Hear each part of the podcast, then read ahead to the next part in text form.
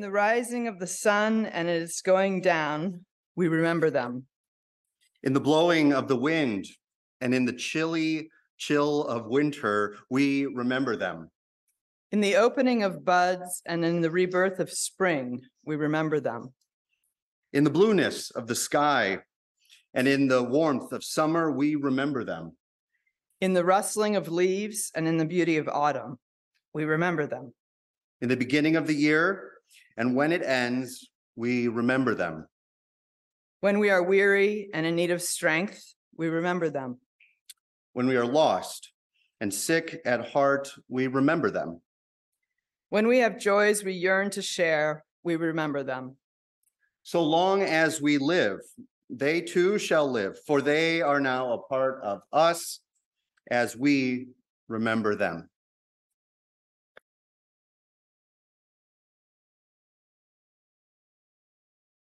Mm, this story really spoke to me because my grandmother was my very best friend too, just like this little girl in the story. This is Ghost Wings by Barbara Joosse. There's a place in the Mexican forest where monarch butterflies go in the autumn. Millions arrive to rest in the oyamel fir trees, sip from the nectar and plants, and san- sun their wings in the sun. In the spring, they begin their journey north. This place is called the Magic Circle. I remember the day the butterflies left. They were the color of the sun setting in the mountains. They filled the trees with gold, so many that they made the boughs bend. When they flew away, their wings rustled like skirts. That was the day my grandmother died. Grandmother was my best friend. When we made tortillas, we sang our favorite songs. Grandmother worked the dough on a big metate, pushing and mashing until it didn't have any lumps. I had a little metate right next to hers, and when the tortillas were ready, we cooked them side by side. At night, Mama tucked me into bed. But I heard monsters slither on the floor. They snapped their teeth and hissed my name. I pulled the covers up to my chin, but still the monsters slithered and snapped. I cried out to Papa, and he said, You must be brave. I called to Mama. She said, Nonsense, there are no monsters. But grandmother, she leaned her broom against my bed and laid beside me, smelling of cornmeal and roses. If the monsters dare to come, she said, I'll chase them away with my broom.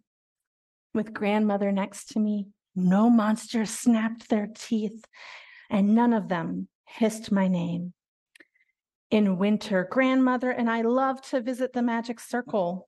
We sat on the forest floor and let the butterflies cover us with gold. We let them fan their wings on our shoulders and tickle our arms with their little legs. One spring, grandmother became thin as smoke. She didn't make tortillas. She was too tired. She said, It's almost time for the butterflies to leave. Come with me to the magic circle and we'll say goodbye. It was a cloudy day and the butterflies clung to the trees. Their wings were closed and they were still as stone. One butterfly lay on the forest floor and I picked him up and blew warm breath on him. He shook his wings and flew away. Close your eyes, grandmother said. Do you still feel the butterfly? I nodded. My arms tickled. That's because they carry the souls of the old ones, and the old ones never really leave. Then the sun came out, and the butterflies rose in a whoosh. They filled the sky with gold. And in a few weeks, all the butterflies were gone the magic circle was empty. That was the day grandmother died. Papa took me to the magic circle and we cried together. He said, When you love someone, they never really leave. But the butterflies were gone.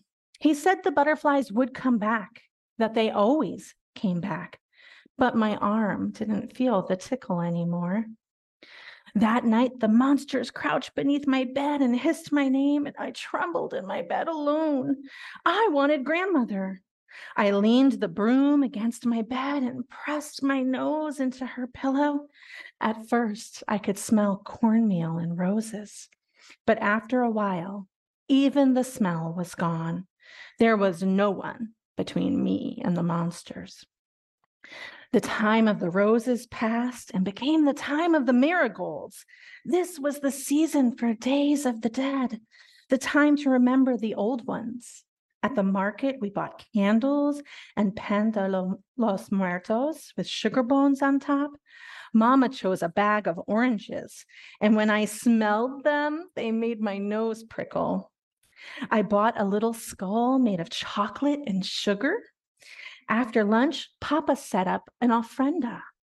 On it, Mama put candles, oranges, and grandmother's picture. I leaned her broom against the altar and spread rose petals and cornmeal on top.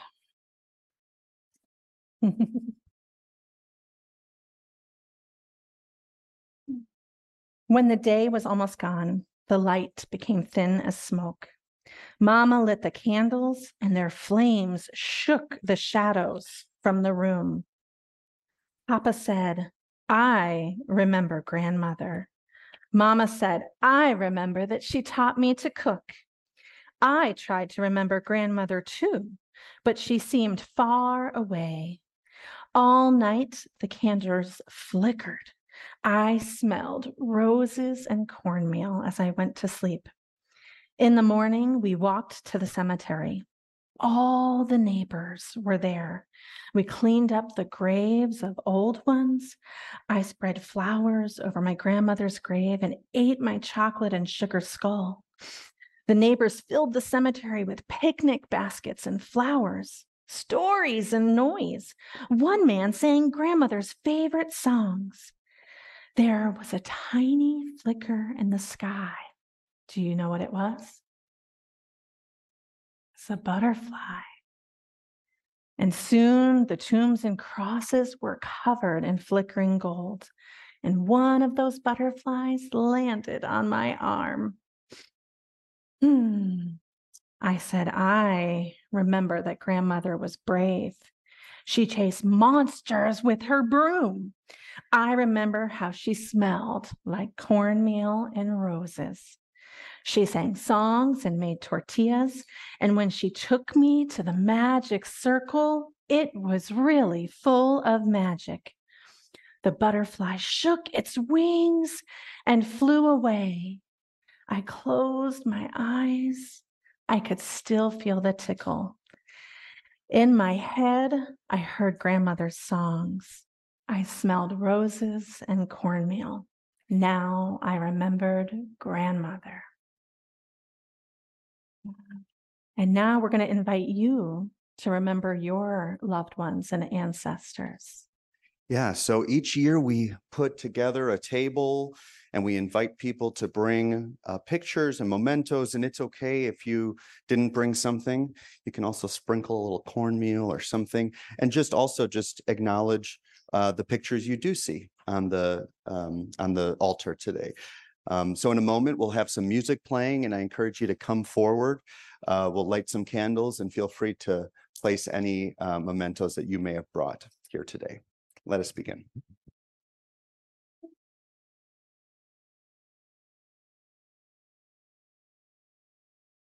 I'm not really a believer in ghosts, as one thinks of them both in the entertainment industry or even perhaps in most people's personal lives. However, having lost a lot of important people over the years, starting at the early and difficult to process age of eight, I am now well aware of how those people whom I have lost have come to influence me and make me more self aware. Of course, my mother's sudden death when I was eight could be considered the biggest loss of my life. And although more than 50 years have passed, I think of her and wonder about her more now than ever. It's so interesting to me. I know it has something to do with my own aging, my siblings aging, and potential vulnerability in my children's lives. She first became a big presence to me when I had my own children. I don't have very vivid memories of my mother, but I have heard many stories from my older siblings and my elder relatives who were all very fond of her and devastated by her death at a young age. And honestly, despite her dis- early disappearance from my life, I feel pretty good about our relationship. Whether her presence is a ghost or just fond memories or even just recognition from looking at old pictures, I feel good about being her daughter and passing on some of her to my own children. What the death of my mother and father, my aunts and uncles, and unfortunately some friends has given me is often the opportunity to, to reflect on their lives and how they have positively affected mine. I don't think of them as ghosts, but I recall certain conversations, feelings, and moments in time with them as individuals that feel very powerful. I feel that those of us left behind by the ones we love are to be reminded every time we think of them that our influence, our lives have meaning and we can make choices. My people, whom I just miss dearly, were just people, yet their intelligence, kindness, humor, and compassion are what I remember most about them all. I'm well aware that we tend to romanticize the dead, and my feeling about that is so what? If what we remember fondly about someone who has gone and is hyperbole, that seems okay to me. We can all use a bit more positivity, I think. I feel very clear that life is short, even if more people are living into their 90s and 80 is the new 70, etc. So the question is always for me how to make the most of this short life. How do I nurture and grow relationships, especially with the people I love, so that when our lives do diverge or one of us dies, we will continue to have fond and loving memories of each other to hold on to? I think the answer is clear. I intend to stay connected, demonstrate my love. I won't just let go of people I care about whose lives have changed or whom I don't see much anymore because it's easier. There's really no excuse these days for lack of connection. There are plenty of ways to stay falsely and superficially connected. So for me, the effort is to try as best I can to stay connected on a deeper level. A note, a letter, a card, a phone call, or even better, an actual visit can do wonders. If I don't hear back, then I know at least they know I'm thinking of them. Staying connected here is very important to me, but I do sometimes hope when someone is leaving or has left that I can count on seeing them again. Maybe, maybe not, right? Hard to know. It does sound awesome though, doesn't it?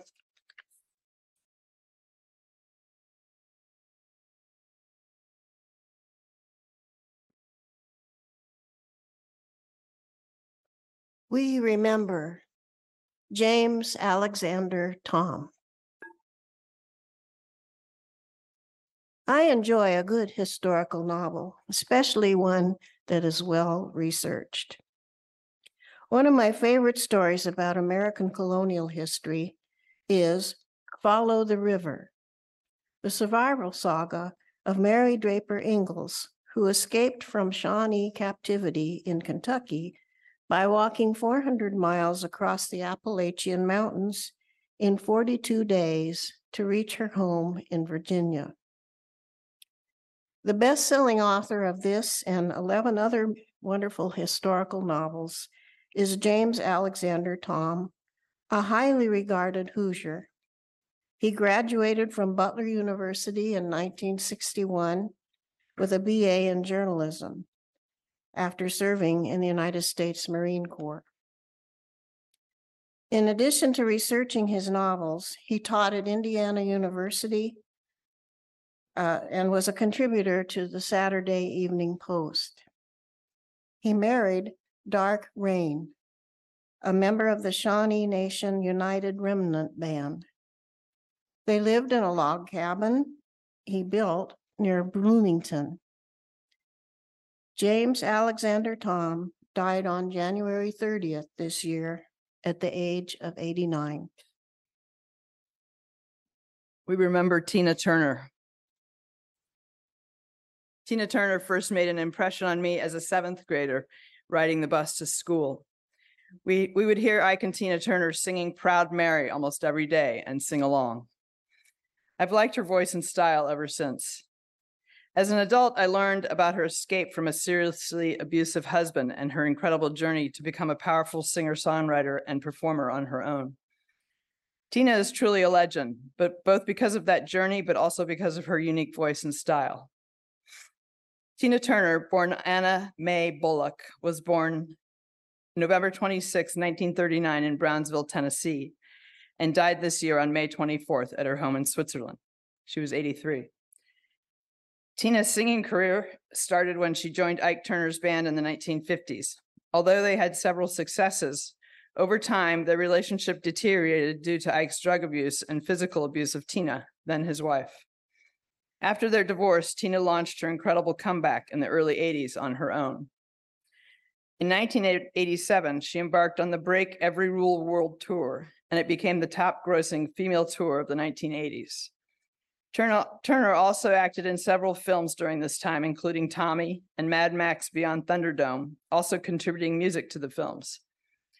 Turner sold over 100 million records, received 12 Grammy Awards, a Grammy Lifetime Achievement Award, and three Grammy Hall of Fame inductions.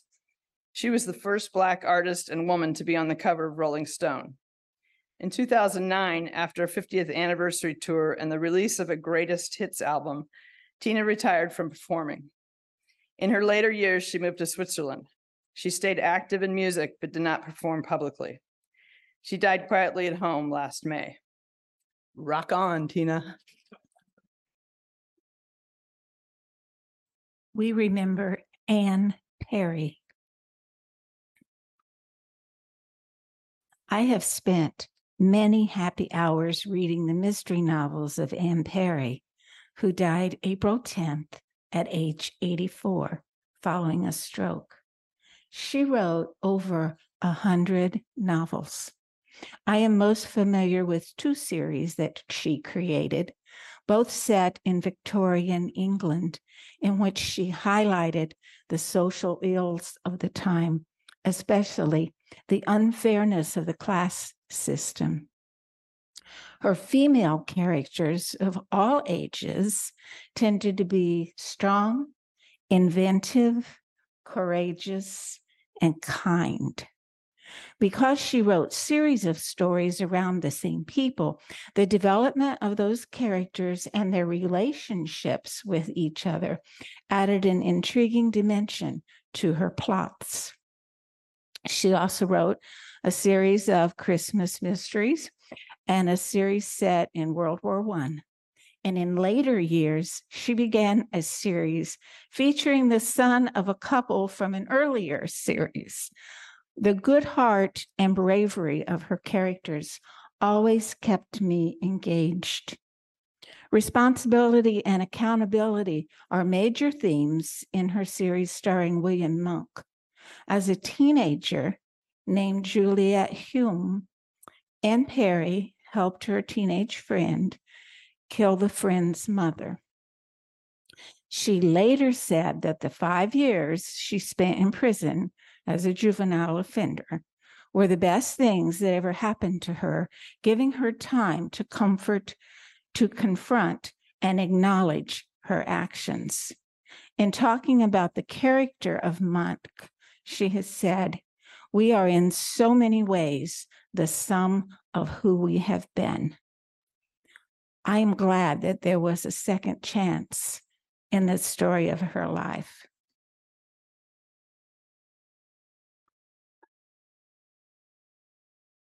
We remember Bob Barker. Mm. Robert William Barker was born in 1923 in Darrington, Washington. He was one eighth Sioux and grew up on the Rosebud Indian Reservation in Mission, South Dakota. He later moved to Springfield, Missouri, where he attended high school and met his future wife. He graduated from Drury College, which also happens to be my husband Adam's alma mater, with a degree in economics. After years of hosting the Bob Barker radio show, his first foray into television was hosting the TV game show Truth or Consequences from 1956 to 1975. He began hosting The Price is Right in 1972 and continued to do so until he retired from the show in 2007 at the age of 83. I have fond memories of Barker's enigmatic smile and warm, friendly spirit from watching The Price is Right as a kid. But the thing about him that really made an impression on me was his commitment to animal rights, a cause that I also care deeply about. Most of us remember his signature sign off at the end of every episode. This is Bob Barker reminding you to help control the pet population. Have your pets spayed or neutered. This seemingly small act brought much needed attention to a huge problem. He was also a vegetarian, gave millions of dollars to animal rights related causes, started a foundation devoted to animal rights, and stood by his convictions concerning animals even when he incurred financial losses by doing so. Barker died at his home in Los Angeles on August 26, 2023, at the age of 99 after battling Alzheimer's disease for many years.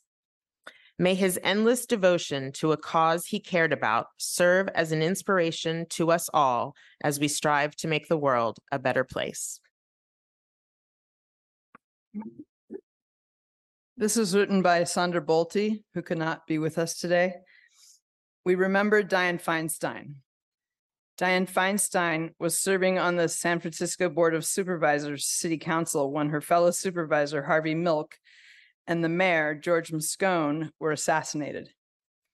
Dianne would tell of finding Harvey's body, that as she as she felt for a pulse, her finger slipped into a bullet hole. The huge gay population was still basking in the glory of an out gay man being elected when they were devastated by the homophobia and gun violence, which ended all that. Dianne Feinstein was the one to speak to the distraught gay crowd with calmness and compassion. She not only recognized and soothed the gay people in San Francisco, she unknowingly was speaking to scared gay people all over this country, including me. For the first time, I felt legitimized as a gay person tucked in the hills of Brown County, Indiana. She was soon elected mayor of San Francisco during its most tumultuous time. She was always willing and courageous to speak up against the angry mob of Americans who hate and bully. This trailblazer and problem solver served in the US Senate for 31 years, never backing down from her moral convictions, even when criticized by Democrats who thought she should she didn't go far enough.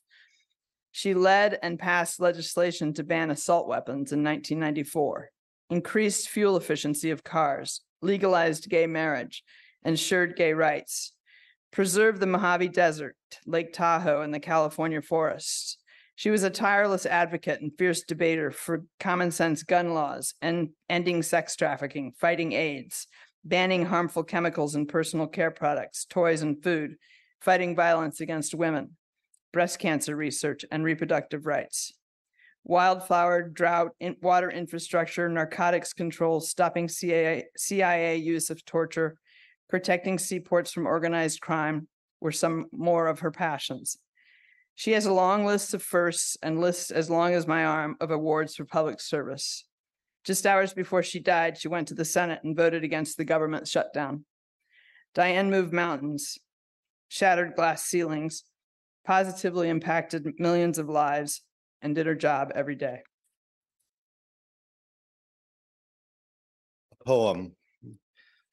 Another day filled with sleeves of light by Heather Swan. And I carry ripened plums, waiting to find the one who is interested in tasting. How can we ever be known? Today, the lily sends up a fifth white tipped tendril, the promise of another flower opening. And I think this must mean this plant is happy here in this house by this window. Is this the right deduction? The taller plant leans and leans toward the light. I turn it away, and soon its big hands are reaching again toward what nourishes it. But that which it can never touch. Couldn't the yellowing leaves of the maple and their falling also be a sign of joy? another kind of leaning into, to fall into another, a kind of trust I cannot imagine.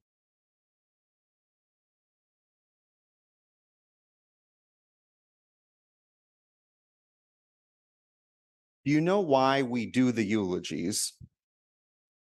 We do the eulogies because it's easier to practice eulogizing people who are just a little bit further removed from our close knit circle. I'm guessing Tina didn't make it to the wedding, to some other things. So we eulogize every year famous or notable people, perhaps notable only to the one who eulogizes them, as a way to practice thinking about the eulogy one would give to a closer loved one, let's say.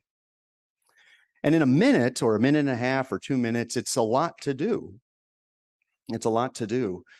But what the worship associates, Sunday service team associates do every year are go from their heart into a place where they can acknowledge someone who has died and to say, here's something important you should know about this person. And hopefully you learn something. And then what we do is we we we go broad and we go specific.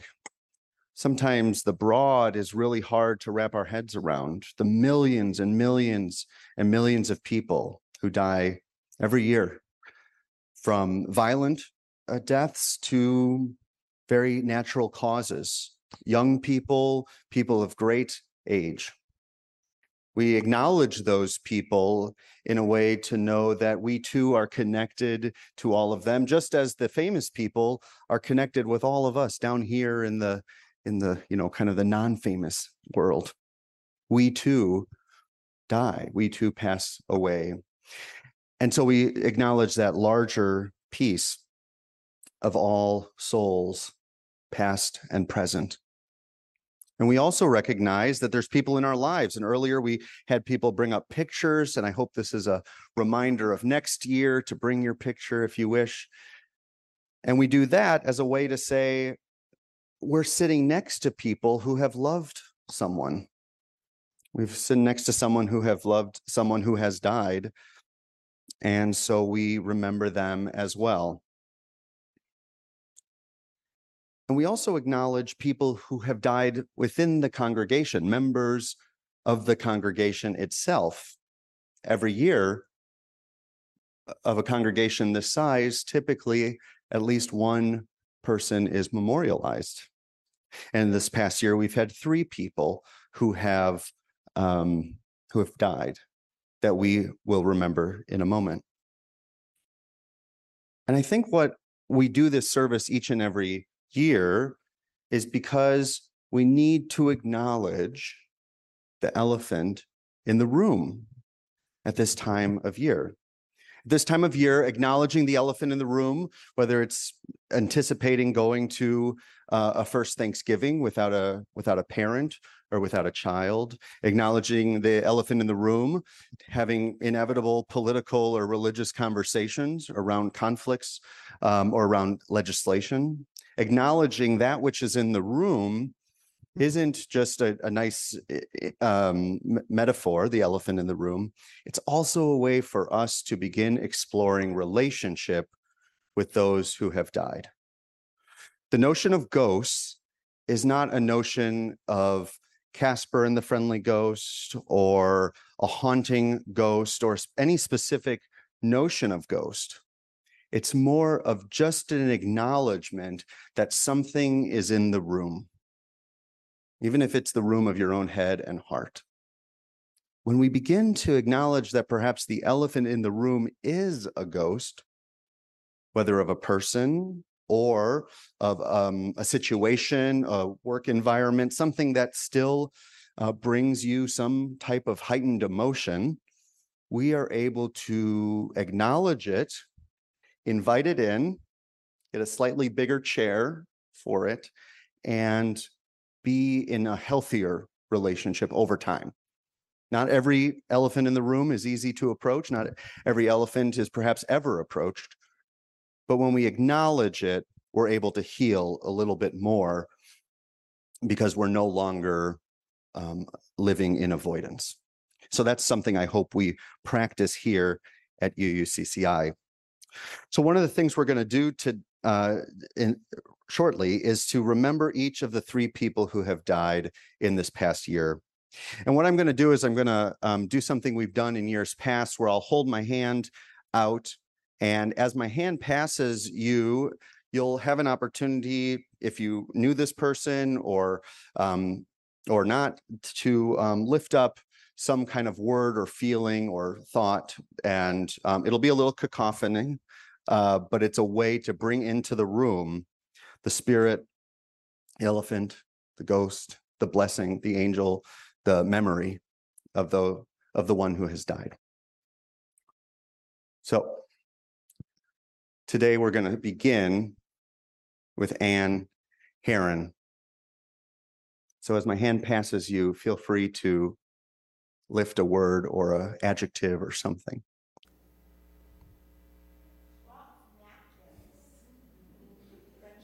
Mm-hmm.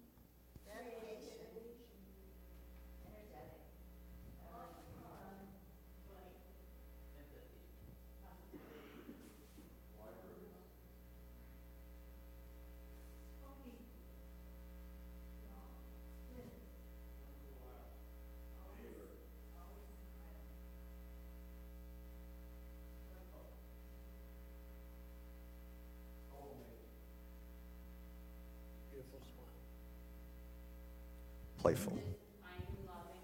Kind and loving. Thank you. We hold those feelings and we acknowledge those unsaid and those that remain in our hearts as we begin to now remember Tom Hartman.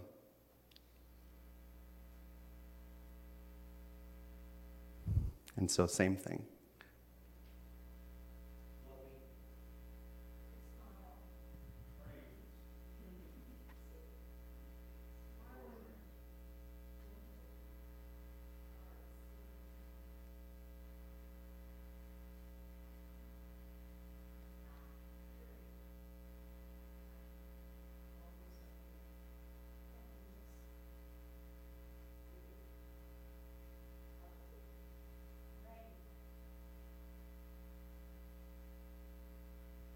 So we hold those memories of Tom here today.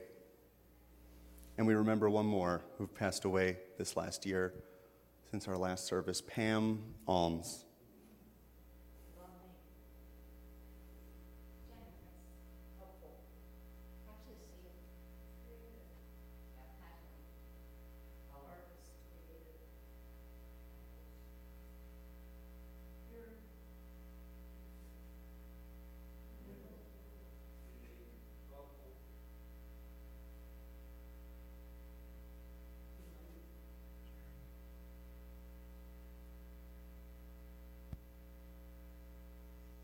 And so we're going to go one more time through. And this last time, which I meant to do earlier, and I apologize, is to lift up any name of anyone that's on your heart today to get it out into the room.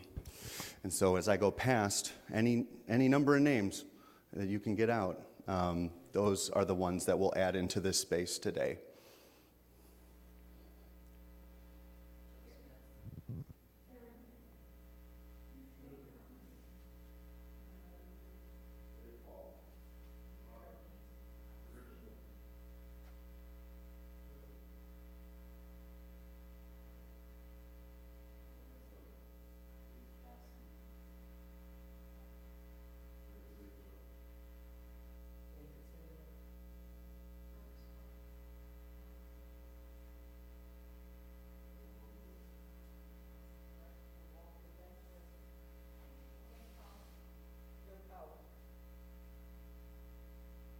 So we honor and hold all of those names. And this, this candle here is for all those souls, named and unnamed.